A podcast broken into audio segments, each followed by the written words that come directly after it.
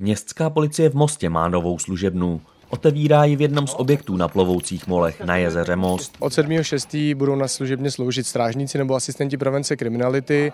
Služebnu máme vybavenou záchranným lanem, defibrilátorem, profesionální lékárničkou a plovacími vestami. Přibližuje Jaroslav Hrvol, ředitel městské policie v Mostě.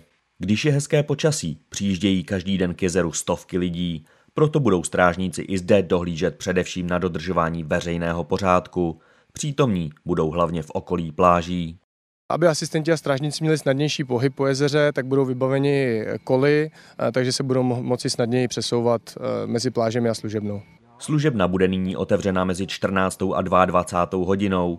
Provozní dobu městská policie případně upraví podle získaných zkušeností a potřeby. Jezero Most je rekultivovanou lokalitou po těžbě uhlí. Veřejnosti se otevřelo v září roku 2020. V prostoru pláží nyní pokračují úpravy i výstavba kavárny s terasou.